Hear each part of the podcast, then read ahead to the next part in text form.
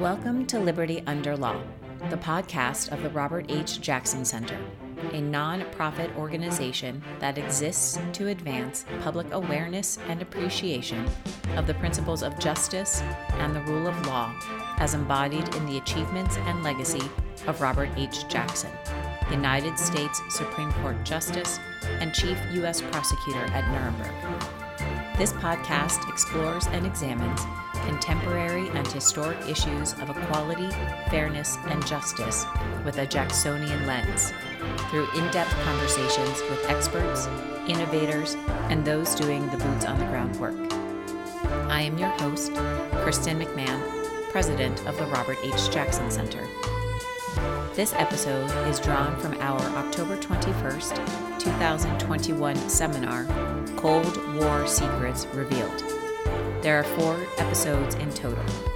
If you enjoy this episode, please check out the other seminar related episodes, all of our podcast episodes, and our live, virtual, and in person events. Um, we would meet with number seven just to be sure he was still there. and uh, uh, the conditions were stark. He was in a, a, a, stone cell, iron bars, and it was really um, tough living for any human. We were concerned that he seemed to be losing speed, as it were. And we felt that it was our obligation. He's our prisoner, and we have to keep him healthy. This, this, is, this is a clear international law responsibility for us. And so we thought it would be good to get him outside in the sun uh, to uh, keep him healthy. And we mentioned that to the Soviets, and they said, "Niet, no, we're not going to do that." So my French and British colleague and I uh, worked with them, with the Soviets, and said, "Look, what if he's working? What if he's out in the yard working and he's he's raking leaves or something?" Well, okay, maybe that that took a long time to negotiate, and we presented that to number seven and the bastard put his nose in the air and said, I am a minister of the Reich. Ministers of the Reich do not engage in manual labor. no. So we had to go back to the Soviets and tell them, uh, sorry, that, that, that's not going to work.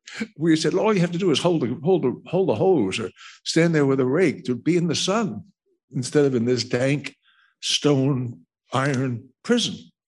Yeah, no.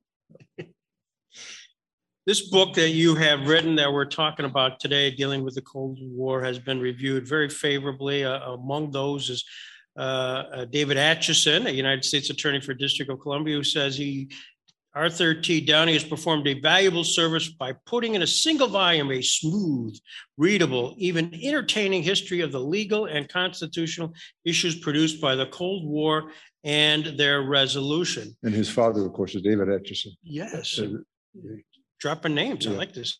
And then on top of it, towards the sum up, you talk about various lawyers of this book, and you also talk about the a young lawyer serving, serving as legal advisor to the United States Mission in Berlin, who learned a good deal of history during his regular meetings with Hitler's one-time deputy Rudolf Hess in Spandau prison. What caused you to write this book? Um, I had I had written a book on the Civil War uh, a few years before that.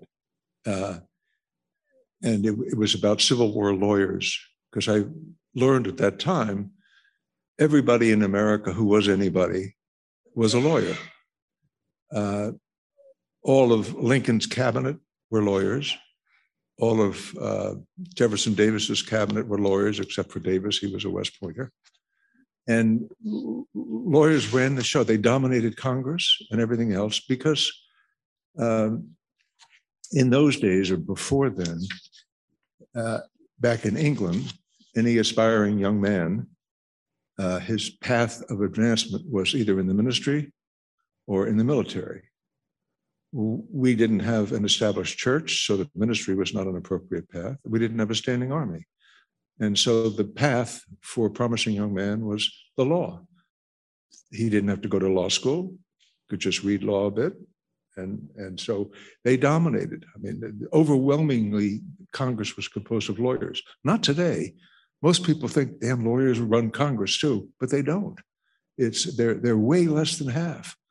Um, so I wrote that book, and the publisher it, was on uh, the Civil War and lawyers, Civil War lawyers, and the publisher came back and said, "We've been so pleased with the reception for the book. We've decided to do a series of books on war and the law.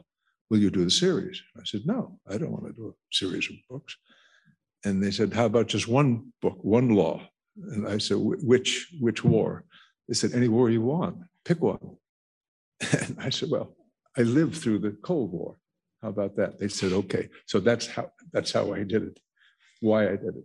You know, it is interesting when you talk about lawyers who played a role during the Cold War, just to drop names uh, that you cover, like Dean Acheson, James Baker, George Ball, William Casey, Fidel Castro, Clark Clifford, Clifford, uh, Gerald Ford, John Foster Dulles, James Donovan, who is a subject. And by the way, I know watching this is Anthony Palermo. Anthony Palermo was the uh, uh, second seat prosecutor of Colonel Rudolph Abel, Wow. which is a chapter in your book. And Mhm. so, Anthony, wherever you are, I just wanted to reach out. Uh, but James Donovan represented Colonel Abel. Mhm. uh, Gorbachev, full, uh, J.W. Fulbright, Alger Hiss, Henry Jackson, uh, Richard Nixon, you know, Joseph McCarthy, Robert Kennedy. You know, these are names which is goes on and on of people who were players during that Cold War and are lawyers. Yeah. And is that, do you think that's just coincidence or the fact that lawyers at the time, certainly during this time frame, were more likely to be in positions of political power and political uh, decision making? Yes, I think it's that, uh, Greg. I, I think we were, we were still transitioning from the, uh, from the Civil War period to the current period where lawyers were, are now less visible, less involved than they were at that time. Is there a, um, And, and, excuse me, and, and so much of what we were talking about during the Cold War, which if the Cold War had a physical center, it was Berlin. Um, And our rights to be in Berlin, and the obligations of the Soviets with respect to Berlin. We had this deep overlay of law that, that, that was really very prominent. That, that, that was the dominant thing. So it made sense that legal issues in the law would be involved in that draws in lawyers. as at the time, we were kind of tying the Nuremberg trial. We're on our 75th anniversary here. And during that time period, there was the Control Council created among the four allies, Mhm. which divided up Germany, but also divided up Berlin. Yeah, into four sectors. Yeah. And the uh, Spandau prison was in the British sector uh, of Berlin. And um, and it was just so important for the Soviets. You know, every Soviet at that time would quote um, Lenin quoting Marx that whoever possesses Berlin controls Germany, and whoever controls Germany controls Europe. And so that was central for their, their whole view of things. And you were part of that, really being assigned by the US State Department there as the Control Council. I mean, that was, you were a Mhm. player in there. Yeah, it was most interesting period. How did it work? Well, well, the Soviets were, were out of it. The Soviets left four power control. Yeah. uh, except for the Berlin Air Safety Zone Center, which was um, a, uh, a position in Berlin uh, where each of the four powers had a, had a representative, usually a, an Air Force colonel, um, to control the three air corridors coming into Berlin. And the only other f- continuing four power operation was Spandau Prison, Yeah. where we would all meet. So tho- those were the two uh, heres, heres, heretic, not heretics. uh, what's the? Hereditary. Hereditary, right, of, of the, of the original four power agreement. You know, if you see, go on YouTube at some point, you'll see the marching in and the marching out of the soldiers that once a month, it's, it's, it's kind of one-upsmanship and uh, on both, everybody's army. And, and it was, it, it was really very powerful. I would always attend the transfer of, of control uh, sessions out in the yard of the prison. It's a very large area. And as it happened, we and the Soviet troops would hand off to each other. And as the end of, of the Soviet month would be the beginning of the American month to guard uh, the prison along the walls. And they would stand out in the courtyard. And we would always get the biggest guys we could get. Uh, most of them had been uh, had had fought in, in Vietnam. They were battle tested, and they just looked mean as could be. And the Soviets, of course, did the same thing. They got their biggest guys, and they were lined up uh, facing each other. and each of the two commanders would make a formal statement in English and in Russian to each other in the name of the President of the United States. I hereby transfer the, the responsibility for the control and protection of Spandau prison to you, Colonel so and so. And then the Soviet guy, the Russian, would say the same thing back. I accept this. And then two of them would go off to each of the guard posts around the uh, around the perimeter. An incredibly stirring event. Yeah. Nothing has ever approached that for me. Well, it was interesting uh, when you think of the uh, pomp and circumstance concerning it for the benefit of one person. Yeah, up there. you know, so all of you. And he eventually died, killed himself um, at the prison. Yeah. We've talked, they used the term Cold War. When did it begin? uh, the Cold War, or the term. Yeah. Uh, the term began probably in 1947. I think Walter Lippmann, the columnist, wrote a book called The Cold War. Uh, the, the, the beginning of the Cold War, I think, can be dated uh, in several ways. Um, maybe the first is 1946. That's when Winston Churchill traveled by train with Harry Truman to uh, Fulton, Missouri, and gave a speech which was titled The Sinews of Peace but it, it was in that speech that he said, uh, from Stettin in the Baltic to um, Trieste in the Adriatic, an iron curtain has fallen, has descended across Europe. Um, so many people will say that's the beginning of the Cold War.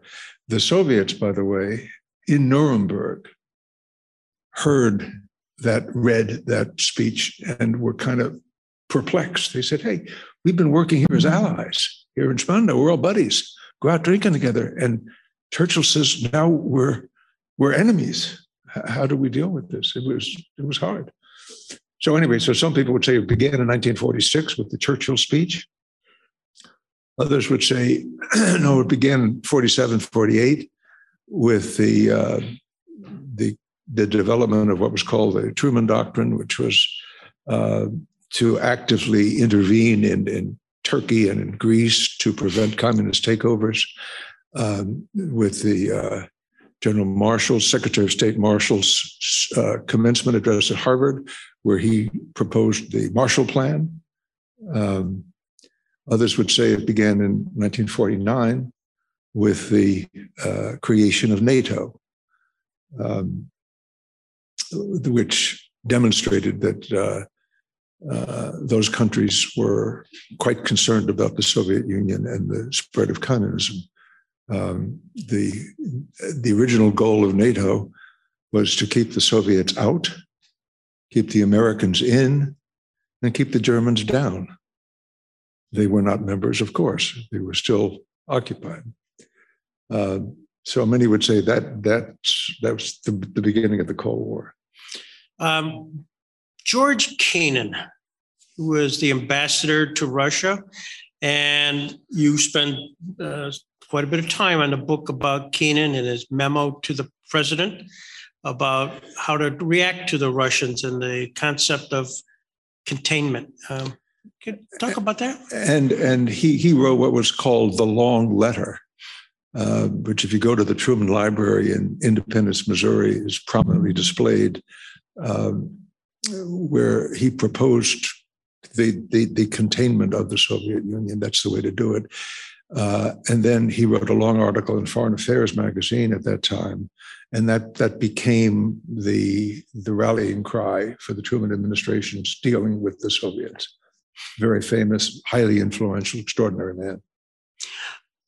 Obviously, part and parcel of this is a fear factor, and uh, curious about your own personal experience. I know my own uh, during the Cold War when you first personally kind of realized that, that there was this uh, big bad bear in Russia and we should fear it? Uh, I, I, don't think there was a, a moment of enlightenment. I, I think it was part of the culture. Um, you know, once once they exploded the nuclear bomb, um, and once Eastern Europe was scarfed up, I think it was it was in the lifeblood of the United States at that point. So it wasn't. I had some epiphany that oh, I'm scared of these guys, um, and I I traveled a, a, lot to that to Eastern Europe and later to the Soviet Union. Um, I had clients in, in some of those countries too, so I would I would travel there. Um, my wife and I and two of our college kids, college age kids, drove through uh, East Germany and uh, Hungary, uh, Czechoslovakia, uh, about six months before the wall came down. Mm. Um, my two kids always suspected of th- that I, I knew the wall was coming down and they they wanted then I wanted them to see what it was like before the wall and I have not disabused them of that. I, I really knew what was happening. But that was really a fascinating period to see how things were changing. The, the Hungarians um, basically lifted uh, border controls so any Hungarian, sort of a recreation of the Hungar- of the Austro-Hungarian Empire, Hungarians could move through the border between Hungary and, and Austria. Well, as soon as that border was opened, it was clogged all the time. But Poles and East Germans and everybody would go to Hungary so they could come out to Vienna um, through the Hungarian border, which was opened.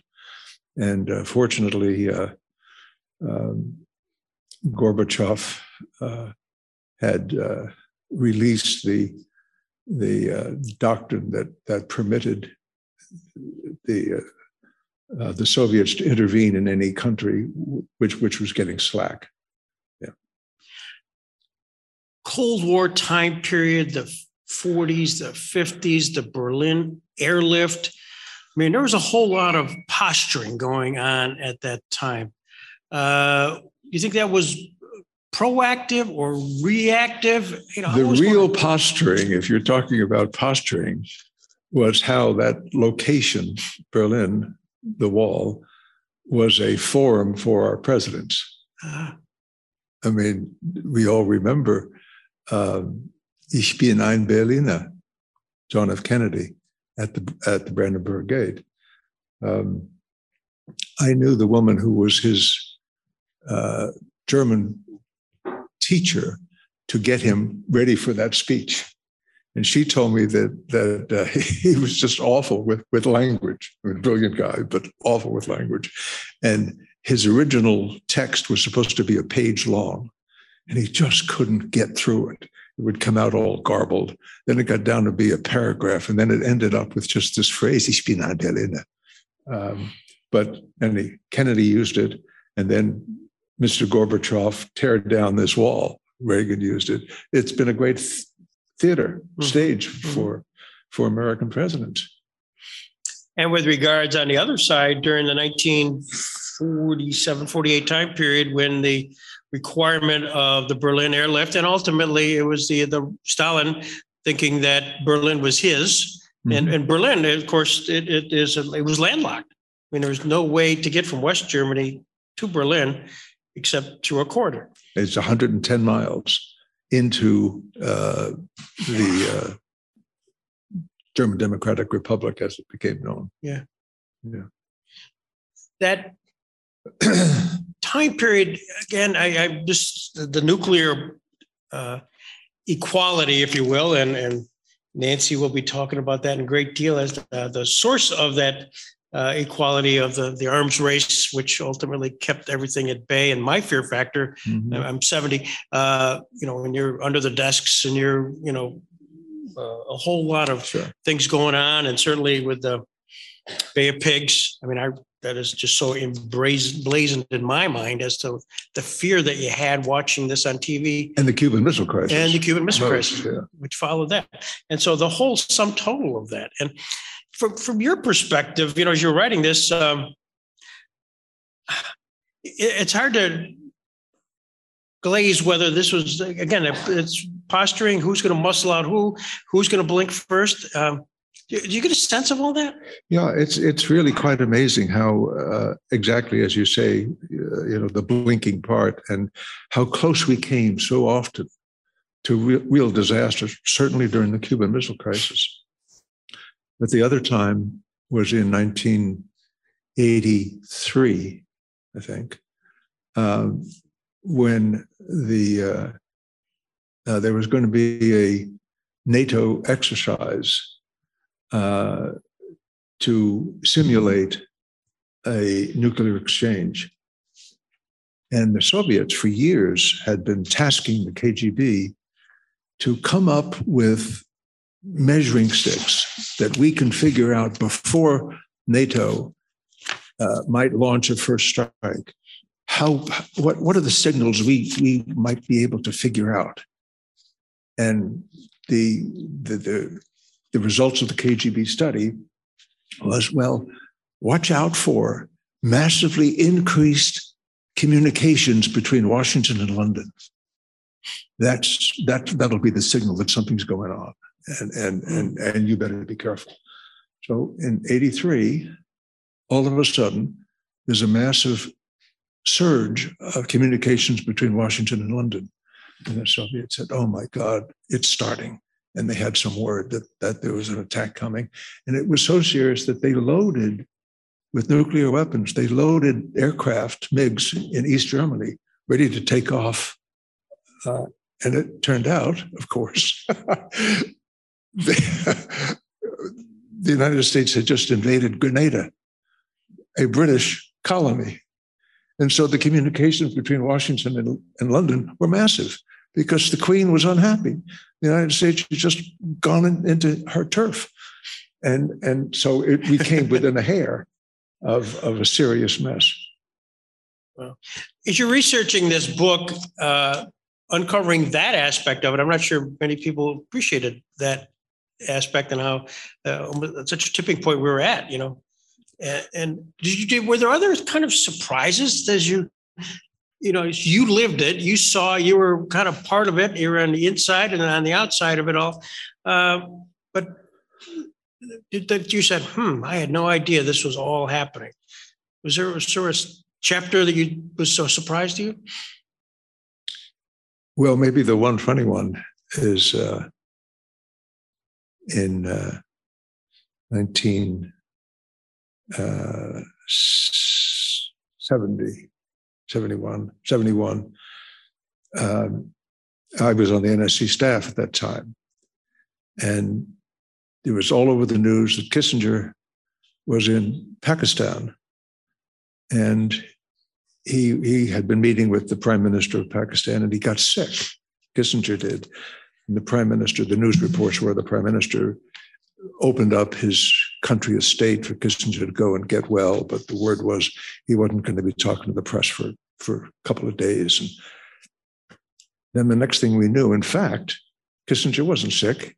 He was on a Pakistani airline with a Chinese co pilot flying to Beijing to meet with, with Zhou Enlai to work out the famous Mao Nixon visit the next year.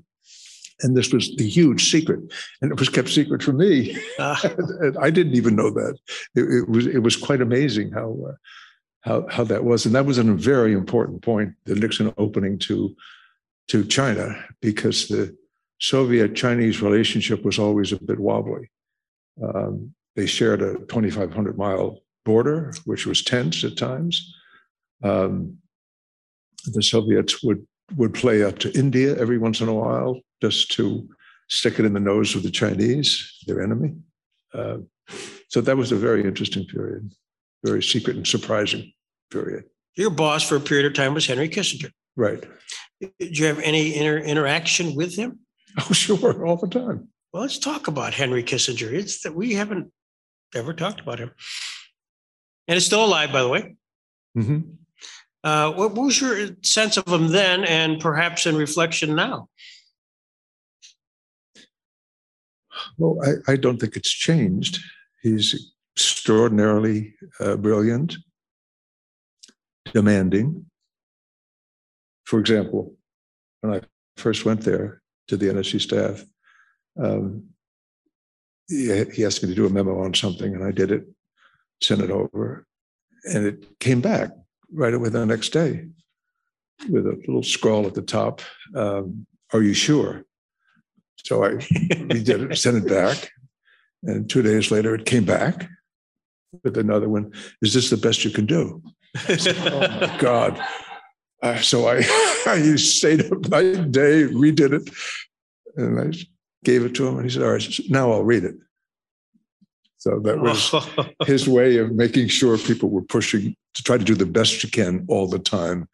Um, and so he, he was a hard taskmaster and a and, and a master at keeping secret. I mean that that trip to Pakistan and then to Beijing was extraordinary. I mean he kept it secret from the Secretary of State, from everybody except the president, and that, that was a huge, huge, uh, clever move.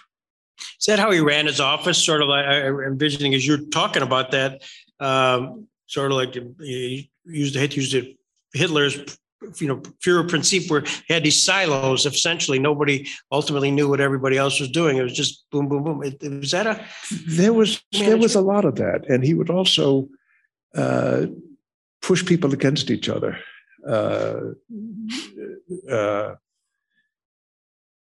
my two colleagues were both Soviet experts, and he would play off the other. Hey, Hal just said this, Bill. What do you think? And and you know, don't tell Bill this, Hal, but so and so. Uh, But his goal was to get drive his horses to get get the best out of them yeah. and it, it was effective. And it's a uh, one of the problems I think we've had in recent years with the NSC is starting. I think it was during the uh, Obama administration. The NSC staff was 250 people, 235 people. When I was there, it was 32 of us. And and it when you're small enough, it functions better because you're talking to everybody else all the time. But when you're 200 people, uh, it doesn't work, and you're getting too much in the weeds. how'd you get the job? Uh, I had a friend in Berlin when I was there, uh, David Anderson, who later became our ambassador to Yugoslavia. Uh, and David's closest friend was Larry Eagleburger, who later became Secretary of State. And Larry had been at that point on the NSC staff and he had a heart attack. I wonder why. Uh, and uh, so he was looking for a recommendation to Kissinger to add to, not, not, not exactly to replace him, but something like it. And he asked David if he'd like it. And for reasons that escaped me, David said no. But he recommended me. That's how I got there. Wow. Just small world stuff. It's Washington small world. Yeah. And you and you've been part of that. Not only it, uh, you, you wrote this book, of The Cold War, you talked about the fact that you uh, you lived it, you were part of it, you were in the administration as part of that, and uh, perhaps uniquely being able to to write this kind of book. And it's really kind of American Bar Association lawyers assistance, isn't it? I mean, part of a series of, of books uh, on on lawyers and and you know wars and stuff like that. Well, that's what they wanted me to do, know, yeah. but, but they never really did it. In, in the end, there's, there's, there's not been another one like this. Okay, so, uh, was there an, as we've talked, we've kind of jumped around a little bit chronologically, but is there a point where you felt like is this, the Cold War was heating up, heating up, heating up, hit the, at the top point where it was really, is this the Bay of Pigs, the Cuban Missile Crisis. Is this where we were really at our closest point? Well, clearly the the the uh, uh, the Cuban Missile Crisis, and then that that, that 1982 Right. period. Uh, but after that, things changed. Uh, we had uh, we were so we as a world were so lucky to have the right people at the right time. Um, I think um, we had Reagan beefing up the military. Uh, and sometimes he would get out of hand in charging uh, with with abusive language uh, the Soviets. But still, uh, at at the bottom, who's got who's got the nuclears, who's got the military strength was very important. And he beefed up our military so that the Soviets knew we we we were a serious threat. Mhm. And then uh, we were fortunate to have uh, Bush, Jim Baker, Secretary of State, an extraordinary group. Um, and on the Soviet side, of course, um, Gorbachev, um, who came at just the right time. We, we had this, this period in the Soviet Union when we had uh, four chairmen of the of the Communist Party uh, within four within four years. We had uh, Andropov, Brezhnev, Chernenko, and then Gorbachev. There was kind of a leadership fatigue going on, uh, just as we had a strong strong one. Um, so we, we were very lucky to have good people in the right places, and of course, the people in Eastern Europe were just so extraordinary, like Walesa in in uh, solidarity in Poland, um, and to have a Polish pope at that time going to the Gdansk shipyard uh, that just filled people with hope, uh, and in Czechoslovakia the same thing, and in Hungary. So uh, we, we were very fortunate to have the right people in the right place at the time. Um, that that could lead to a decision to to, to fix it all, get it, end the occupation of Germany and so on.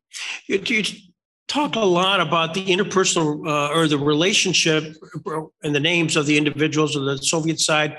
Certainly, Brezhnev was very much part of for extended period of time.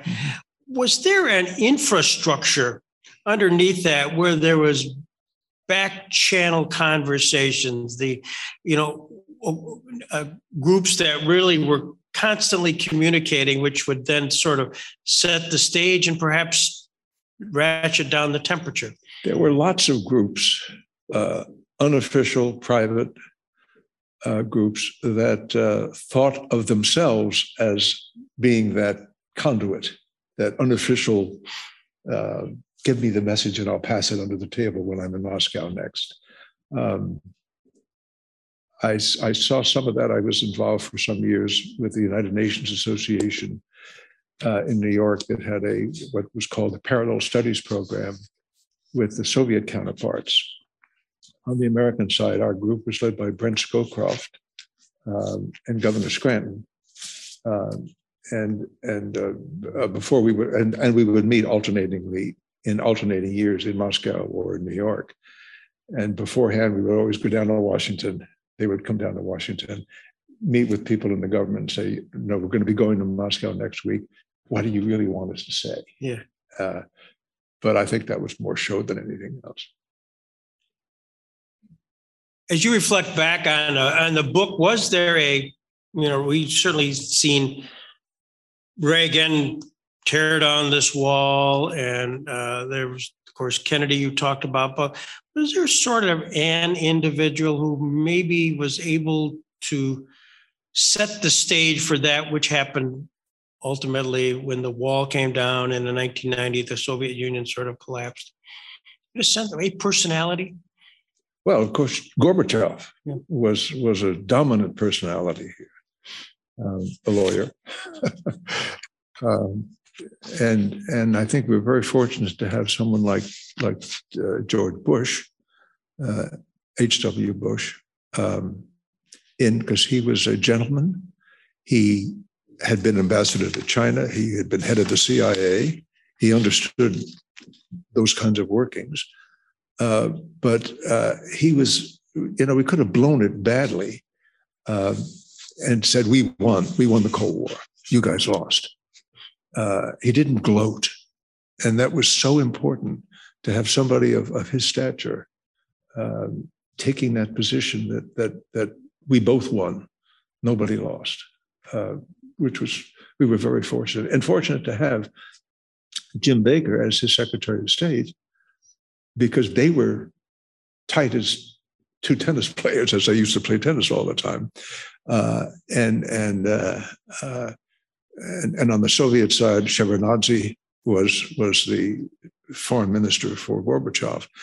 But when when a Secretary of State like like a Baker spoke, everybody understood he was talking for the president and that that's important because so often that's not the case. Uh, and, and the other side is looking for some some some daylight between the secretary of state and the president. That never happened with us. Very important. The book the cold war in many senses focuses in on berlin during that time period. The cold war generally comes to an end. Is taiwan the new cold war epicenter Uh, well, to the extent that Berlin was the physical epicenter, this physical symbol of the Cold War, and I think it was. Uh, clearly, Taiwan is today in a similar position, um, in that everybody's focused on it. Everybody is looking for that to be the big problem. Um, last earlier this year, I guess it was, uh, Admiral Stavridis, the former NATO uh, Supreme Commander, wrote a book called uh, 2034, I think it was called. And it's, it's a novel, but he poses a nuclear exchange between the United States and uh, China uh, a dozen years from now. Um, you, you, don't want to be in Galveston or in San Diego uh, when the Chinese bombs are dropping, uh, which is which is the two places in his novel he has the Chinese doing it. Uh, yeah, it's it's the, it's the physical symbol. Um, I, I, don't think we're in a cold war yet with China. Mm. We're in. Uh, I would prefer to call it a strategic rivalry. Uh, we haven't come to a cold war, though we may. We, and and and it would be Taiwan that, that would do it. I, I regret that it's Taiwan. I would much rather be in the South China Sea. Uh, uh, one of the other differences, of course, is that is, is that in in the European Cold, in the Soviet Cold War, uh, the the physical military threat was in an area of, of, of central Germany called the Fulda Gap. There's a gap in the in the in the hills and mountains, and NATO was prepared for hundreds of Warsaw Pact tanks rolling through the, the Fulda Gap toward Frankfurt and the Rhine River. And here, the conflict would be on at sea. And remember, the Chinese Navy is larger than the American Navy right now. Um, so it could be difficult. All the war games, reportedly, uh, that the Pentagon and RAND have played show the United States losing a war with China. Uh, uh, and I, I, think it's also quite unlike unlike the Berlin situation, the Cold War, where our rights, uh, the Western rights to Berlin and to uh, and all the affiliated, were clearly documented and uh, uh, unambiguous and we could, as a nation, uh, when Eisenhower went on television and, and spoke of our rights, we have a solid legal foundation. And with Taiwan, you have a country that says, this island is part of us. And at some point, that island might say, no, we are totally independent. But imagine during the Civil War, if the British said to the Confederacy, hey, we'll do a deal. We rely on your cotton exports to Britain for our mills.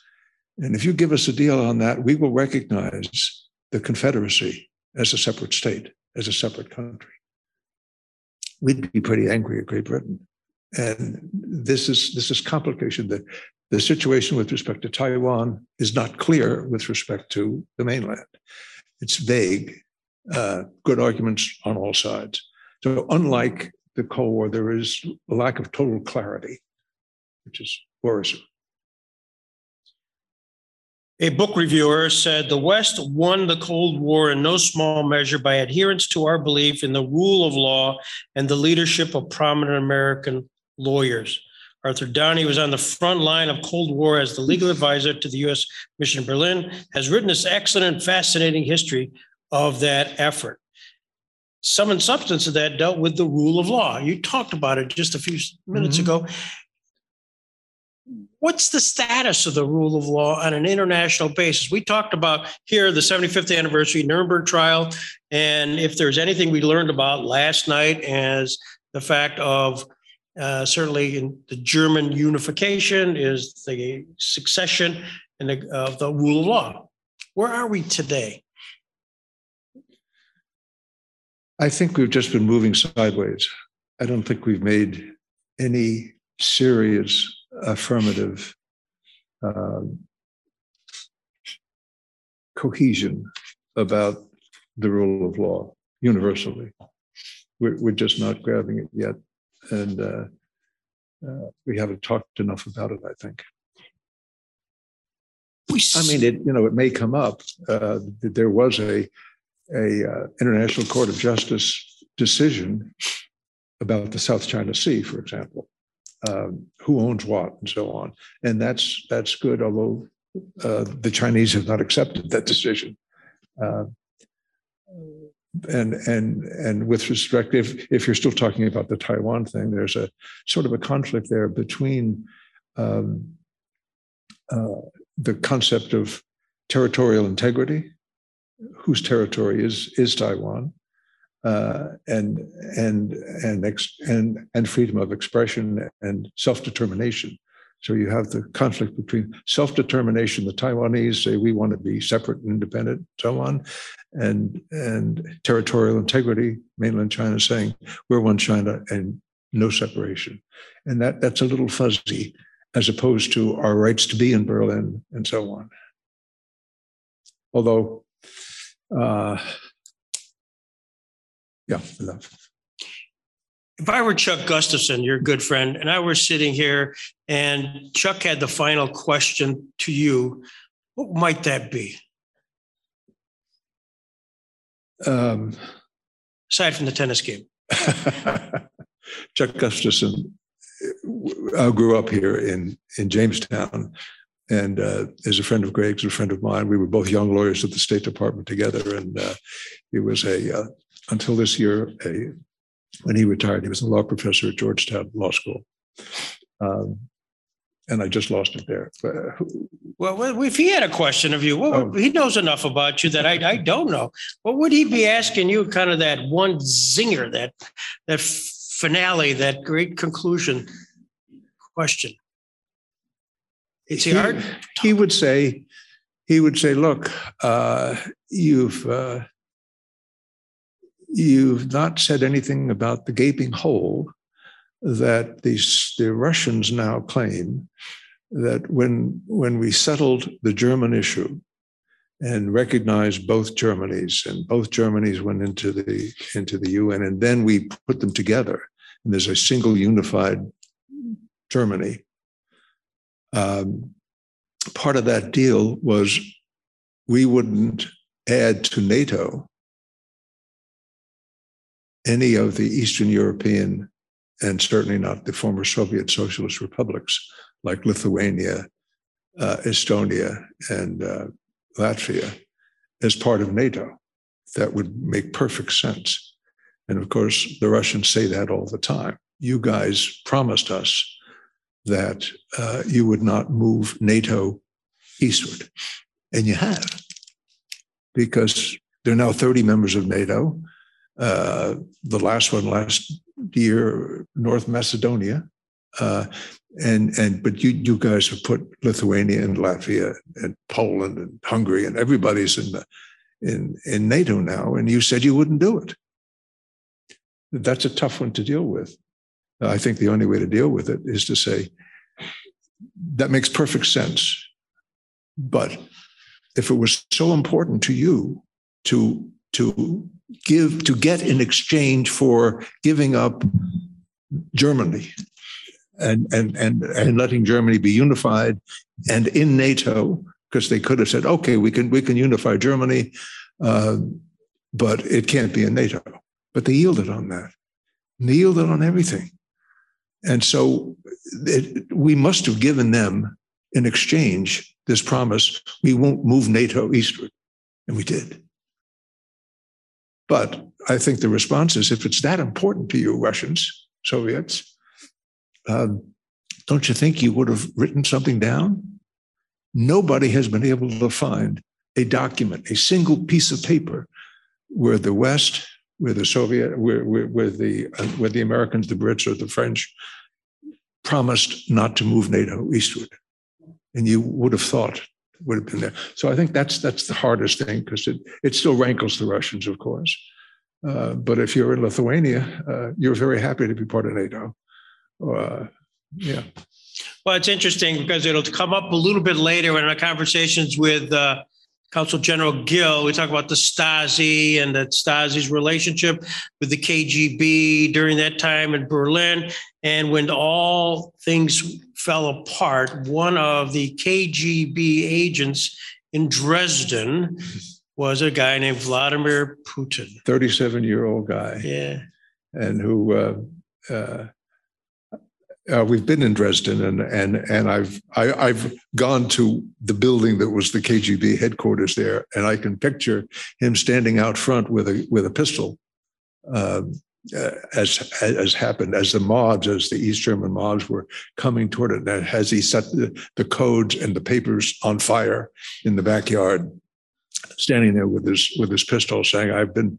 instructed by Moscow to shoot anybody who tries to come on to this building. Yeah just at the same time that a 35 year old chemist uh, from East Berlin went through the wall, uh, looked in West Berlin and thought it was neat, but said she really had to get back to uh, work at the chemistry factory. Uh, that, of course, was Angela Merkel. Uh, amazing time. And at the same time, a guy of a similar age named David Gill uh, who was the head of a uh, the East German resistance, was storming the Berlin Stasi building to preserve the records which were being destroyed. Yeah. And so that's a story to be told.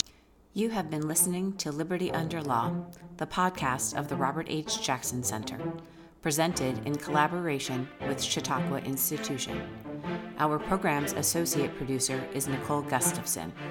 Bryson Barnes is our producer and composer. I'm Kristen McMahon, president of the Robert H. Jackson Center, and your host. Content for this program was drawn from Tea Time with the Jackson Center, a Facebook live event produced by the Jackson Center. The mission of the Robert H. Jackson Center is to advance public awareness and appreciation of the principles of justice and the rule of law as embodied in the achievements and legacy of Robert H. Jackson U.S. Supreme Court Justice and Chief U.S. Prosecutor at Nuremberg. We envision a world where the universal principles of equality, fairness, and justice prevail. As a nonprofit organization, the Jackson Center's mission is made possible in great part through philanthropic gifts. To learn more about the Jackson Center, our programming, and how you can support our mission, please visit www.roberthjackson.org. You can connect with us and ask questions of future or previous guests through our website. We're also on Facebook, Instagram, YouTube, and wherever you get your podcasts. And if you like what you heard, remember to subscribe. Thank you.